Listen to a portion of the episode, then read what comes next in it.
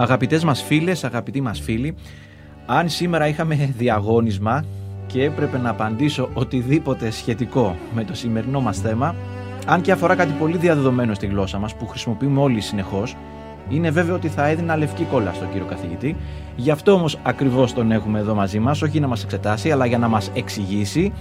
Είναι μαζί μας όπως κάθε εβδομάδα ο ακαδημαϊκός και ομότιμος καθηγητής γλωσσολογίας Χριστόφορος Χαρλαμπάκης και για να μην πιαστούμε ποτέ αδιάβαστοι θα μας εξηγήσει σήμερα, ελπίζουμε και ευχόμαστε με απλό τρόπο όπως κάθε φορά, για τη δύναμη της μετωνυμίας και της συνεκδοχής. Είναι δύσκολη γλωσσολογία όταν μπούμε στο θεωρητικό της υπόβαθρο.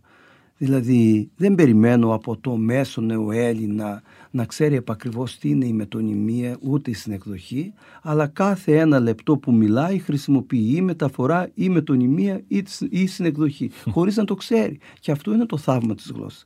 Ξέρετε, οι φιλόλογοι μας, αλλά και οι δάσκαλοι πρέπει να καταλάβουν ότι η γλώσσα διαμορφώνεται από την κοινωνία που τη μιλά και δεν χρειάζεται συντακτικές, μορφολογικές και άλλες πληροφορίες. Δηλαδή, πέστε τώρα εδώ που βρισκόμαστε στο στούντιο να βγω μια στιγμή έξω, να σταματήσω με ένα μολύβι και ένα χαρτί και να περνάει ο κόσμος και να τους ε, ρωτώ τι είναι η μετωνυμία, για πέστε μου ένα μετωνυμικό παράδειγμα ή ε, θα με κοιτάζω παράξενα θα πει κάτι δεν πάει καλά με αυτόν τον άνθρωπο. Λοιπόν, και σας λέω, το έχω κάνει όσο τρελό και αν φανεί και με κοιτάζει ο κόσμος και σου λέει κάποια ανισορροπία έχει αυτός. Τώρα, η μετωνυμία και μπορεί να το δει και οποιοδήποτε στο χρηστικό λεξικό της Ακαδημίας Αθηνών δωρεάν και σε ηλεκτρονική μορφή. Τώρα μπορεί να πατήσει το κουμπί και να διαβάσει τι είναι η μετωνυμία. Έχω δέκα σημασίες και κατηγορίες της μετωνυμίας. Γενικό ορισμό, πριν προχωρήσουμε σε αυτές, έχουμε για την μετωνυμία; Αν σας διαβάσω τον ορισμό της μετωνυμίας ή διαβάστε εσείς σας παρακαλώ διαβάστε τον ορισμό που έχω στο χρηστικό λεξικό της μετωνυμίας και αμέσως μετά της ε, συνεκδοχής Μετωνυμία το μετάνιωσα ήδη. Γλωσσικό φαινόμενο κατά το οποίο μία λέξη χρησιμοποιείται για να εκφράσει διαφορετική σημασία που βρίσκεται σε σχέση υπαγωγής ή συνάφειας με την αρχική σημασία. Λοιπόν, είδατε, οι ορισμοί έχουν ενδεικτική αξία. Δεν διαφωτίζουν. Δεν διαφωτίζουν τα λεγόμενα. Απλώς τα παραδείγματα που ακολουθούν είναι καλύτερα από τον ορισμό. Ωραία. Πάμε σε παραδείγματα για μετωνυμίες. Ο καθηγητής πρέπει να αναπτύσσει την κριτική σκέψη του μαθητή. Ωραία. Θα ρωτήσει κανείς ποιος καθηγητής; Γιατί δεν είπατε το συγκεκριμένο καθηγητή. Ο καθηγητής Στάδε, ο καθηγητής της πρώτης γυμνασίου, του Λυκείου. Λοιπόν, αυτή είναι μετωνυμία, διότι ο ενικός αριθμός δηλώνει κατηγορία ομοειδών περιπτώσεων, που σημαίνει και ο δάσκαλος και ο καθηγητής. Είναι η αοριστολογία αυτή είναι μετωνυμική χρήση. Έχει πολλά στόματα να θρέψει ή τι θα πει στόματα; Τρέφεται. Αυτή είναι ίσως μια μεταφορά από τα πουλιά. Είδατε το πουλί που ανοίγει το στόμα του, το πουλάκι στη φωλιά και μπαίνει. Το στόμα εδώ δεν το τρέφει κανείς. Εδώ λοιπόν βλέπουμε τι; Ότι το μέρος ενός συνόλου δηλώνει το ίδιο το σύνολο και αντίστροφα. Δηλαδή μπορείς να πεις το κατακεφαλήν εισόδημα και εννοείς το άτομο, όχι το κεφάλι του. Έχει πολλά στόματα να θρέψει και είναι άτομο. Επόμενο παράδειγμα. Έχω πολλά ρούχα για σίδερο. Είδατε, αυθόρμητα το λέει κάποιος. Εννοεί όχι το σίδερο. Ποιο είναι το σίδερο; είναι η ηλεκτρική συσκευή σιδερώματα. Είναι κλασική περίπτωση μετωνυμίας. Είναι γερό πυρούνι, γερό ποτήρι. Κοιτάξτε τώρα τη διαφορά ανάμεσα στην κυριολεξία και τη μετωνυμία. Αν μου πέσει ένα ποτήρι και δεν σπάσει, κοιτάζω με θαυμασμό και λέω «Α, γερό ποτήρι». Αυτή είναι η κυριολεξία. Διότι είναι η περίσταση επικοινωνίας που μας καταλαβαίνει. Αν θα πω ο γείτονάς μου είναι γερό ποτήρι, δηλαδή πότης, σημαίνει τι; Το όργανο ή το μέσο δηλώνει το πρόσωπο. Απεργούν τα λεωφορεία. Ναι. Είναι δυνατόν ένα λεωφορείο άψυχο καθώς είναι εκεί σταματημένο να απεργεί, οι οδηγοί απεργούν. Έχει μελετήσει τον Αριστοτέλη. Μας διάβασε καβάφι όταν δεν μπορείς να διαβάσεις Καβάφη ούτε να μελετήσεις Αριστοτέλη αυτό που κάνεις είναι τα έργα του διαβάζεις Άρα λοιπόν το όνομα προσώπου δηλώνει κάτι που δημιούργησε ο ίδιος το έργο. Αγαπημένο μου παράδειγμα με τον Ιμίας, γιατί μου το εξηγήσατε τώρα με το, με το σημείωμα που φέρατε σήμερα στο στούντιο, αγόρασε ένα μπλακεντέκερ. Αυτό είναι κλασική περίπτωση όπου ε, η διαφημιστική καμπάνια που γίνεται ένα σήμα κατά τεθέν για το ηλεκτρικό τρυπάνι. Δηλαδή μία μάρκα Ναι. καθορίζει ολόκληρο το Ναι. αντικείμενο. Όπως εμείς όταν ήμουν παιδί και ποιοι έπλυναν τα δόντια τους στα χωριά μας, κανείς, λοιπόν έλεγαν αγόρασε ένα κολληνό. Σωστό. Δεν υπήρχε η λέξη οδοντόκρεμα. Κολληνός. Και με τα παπούτσια, η δικιά σας η γενιά έλεγε Ελβιέλα, LVL. εμείς λέγαμε Sportex τις Ωραίο. δεκαετίες του 80. Όλο το θέατρο χειροκροτούσε. Να το. Πολύ φυσικό να το πει κανείς έτσι. Οι θεατές είναι στην ίδια κατηγορία. Η πόλη ήταν ανάστατη μετά το σεισμό. Να το. Οι κάτοικοι. Η πόλη δεν αναστατώνεται, οι κάτοικοι αναστατώνονται οι άνθρωποι. Τα νιάτα είναι παρορμητικά. Να το. Αφηρημένη έννοια, αλλά δηλώνει κάτι συγκεκριμένο. Μάζεψε τη γλώσσα σου. Δεν μπορείς να μαζέψεις τη γλώσσα σου ή όταν λέμε πάτησε τη γλώσσα του. Το μαζεύω τη γλώσσα εννοεί το αποτέλεσμα της ρηματοποίησης της σκέψης, δηλαδή μάζεψε τα λόγια σου. Η Αθήνα συμφωνεί με τους όρους της Ευρωπαϊκής Ένωσης. Εδώ προφανώς δεν εννοείται ούτε η πόλη, ούτε οι πολίτες οι Αθηναίοι, αλλά η ελληνική κυβέρνηση, διότι είναι το κέντρο, η πρωτεύουσα. Οι οπαδοί του στέματος. Το στέμα, επειδή είναι σύμβολο και παραπέμπει στη Βασιλεία, γίνεται ως μετωνυμικό παράδειγμα εντονότερο αντί να πεις της Βασιλείας. Τι σημασία έχει να ξέρει κανείς και γιατί ασχολούνται τόσοι γλωσσολόγοι με το τι είναι συνεκδοχή, τι είναι μετωνυμία, ποιο το νόημα; Αφού Τι- τις χρησιμοποιούμε τις εκφράσεις και τις χρησιμοποιούμε Ναι. σωστά. Τι, τι ωραία, τι ωραία ερώτηση. Ξέρετε, και εκεί είναι η- το μεγάλο λάθος στη διδασκαλία της γλώσσας. Δίνουμε αυτά που εξηγώ τώρα εγώ εδώ στο κοινό που μας ακούει, λέγονται μεταγλωσσικά φαινόμενα. Δεν είναι η γλώσσα. Είναι η μεταγλώσσα.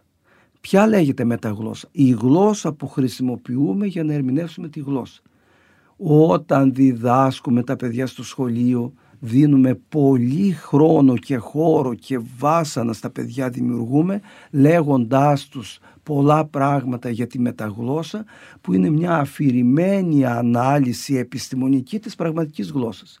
Γι' αυτό ο κόσμος γράφει στα παλιά του τα παπούτσια και τους γλωσσολόγους και αν σας πω ποια είναι τα πάθη των φωνιέντων θα μελαγχολήσετε, τα παπαγαλίζουν χιλιάδες παιδιά από το δημοτικό μέχρι το γυμνάσιο και την άλλη μέρα τα ξεχνούν.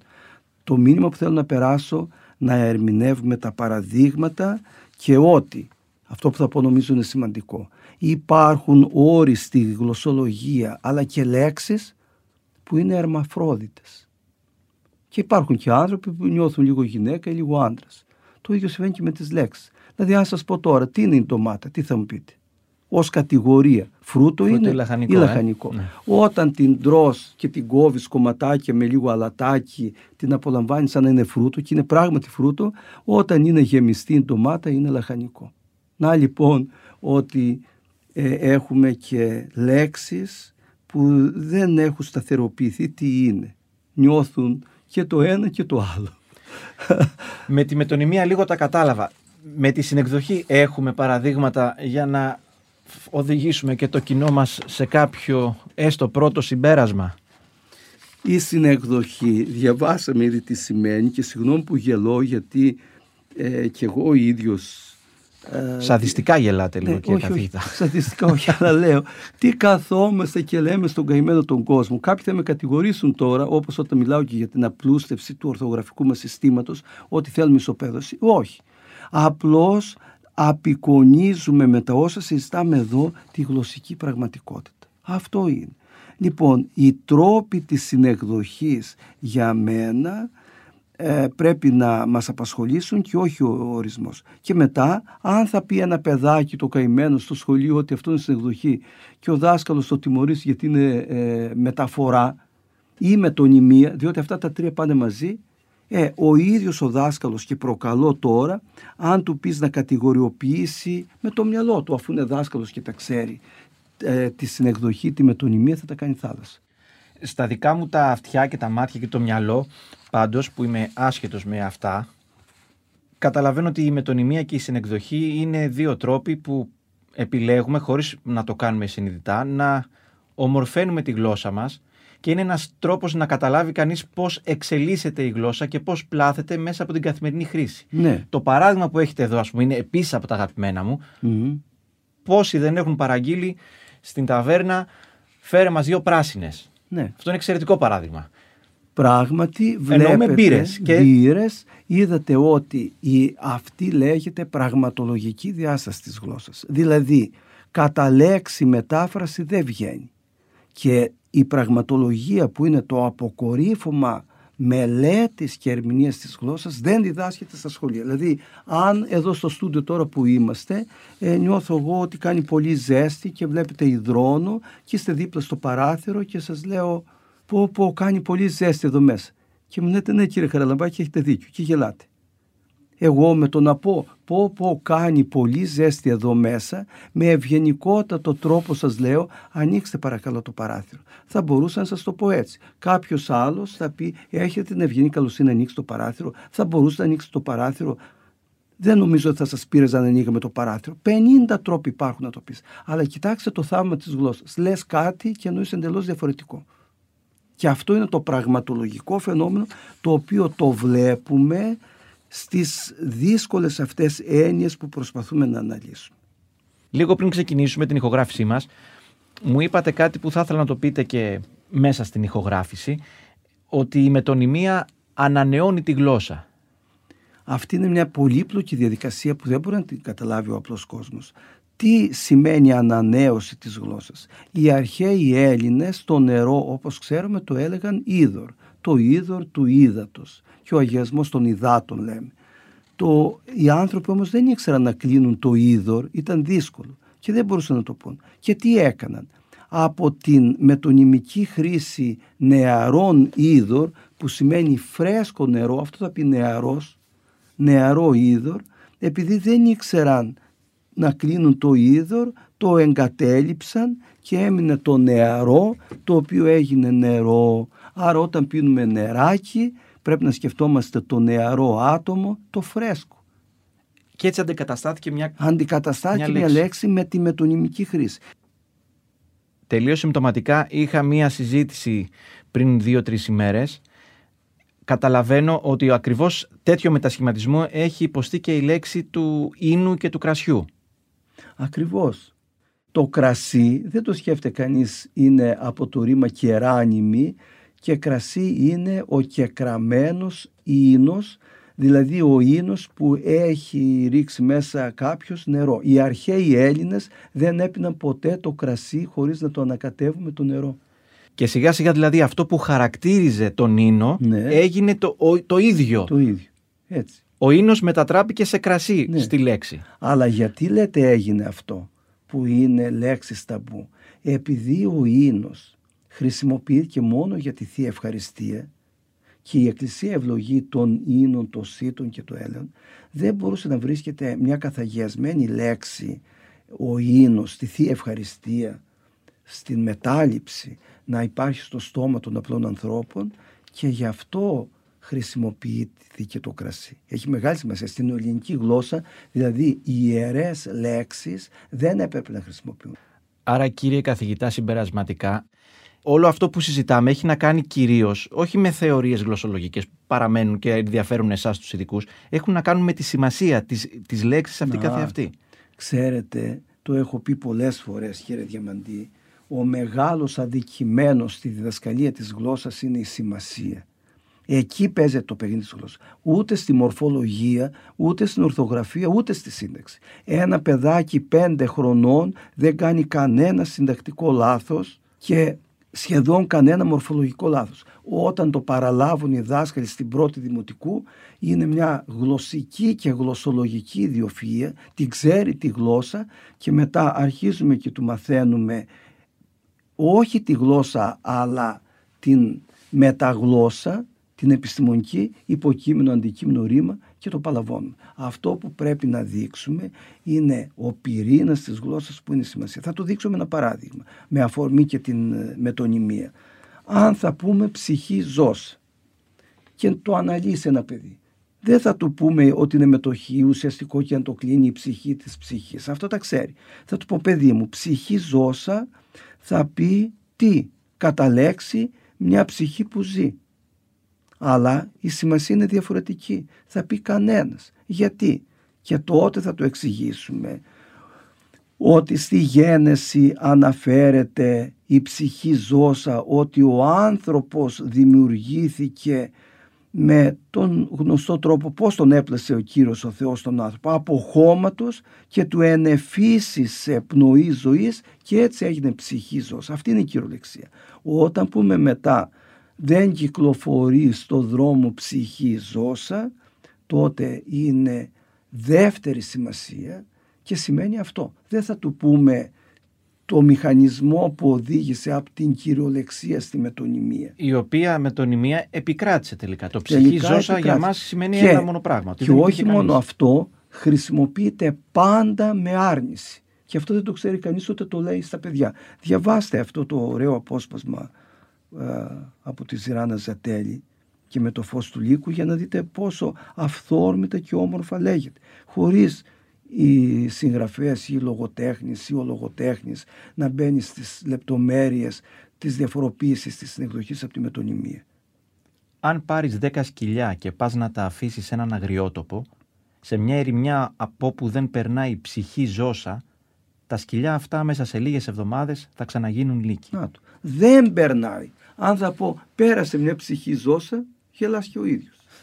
Να κλείσουμε με τον αγαπημένο μας τρόπο κύριε καθηγητά και σας ευχαριστώ πολύ και για τη σημερινή μας συνάντηση. Αν μπορείτε να μας αναφέρετε μια αγαπημένη μετωνυμία ή εν πάση περιπτώσει κάποια αγαπημένη φράση που εντάσσεται σε αυτή την κατηγορία από τα παιδικά σας χρόνια του μικρού Χριστόφορου πίσω στην Κρήτη.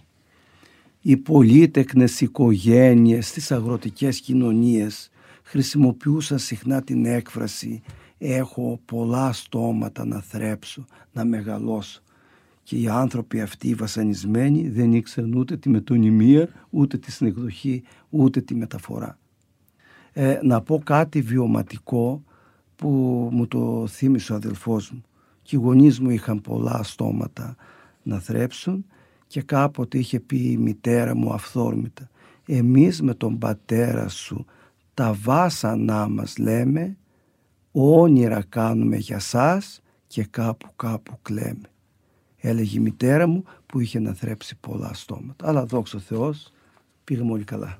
Σας ευχαριστούμε πολύ.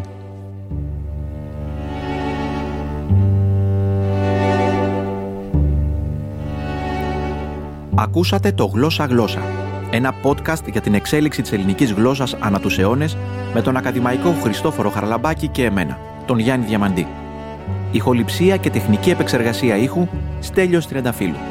Το «Γλώσσα Γλώσσα» ανεβαίνει στην ιστοσελίδα το βήμα.gr και σε όλες τις πλατφόρμες podcast κάθε εβδομάδα. Για να μην χάσετε κανένα επεισόδιο, πατήστε follow στο Spotify, στο Apple Podcast, στο Google Podcast ή σε όποια δωρεάν εφαρμογή ακούτε podcast στο κινητό σας. Αξιολογήστε μας στο Spotify, ενώ αν μας ακούτε από το Apple Podcast θα χαρούμε πολύ να μας αφήσετε κριτική. Αν είστε των social media, μπορείτε να επικοινωνήσετε μαζί μας μέσω των λογαριασμών στο Instagram το βήμα.gr και Diam.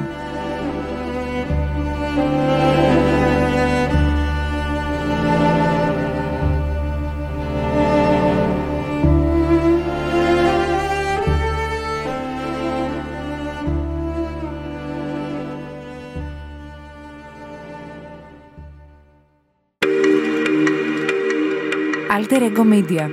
Podcast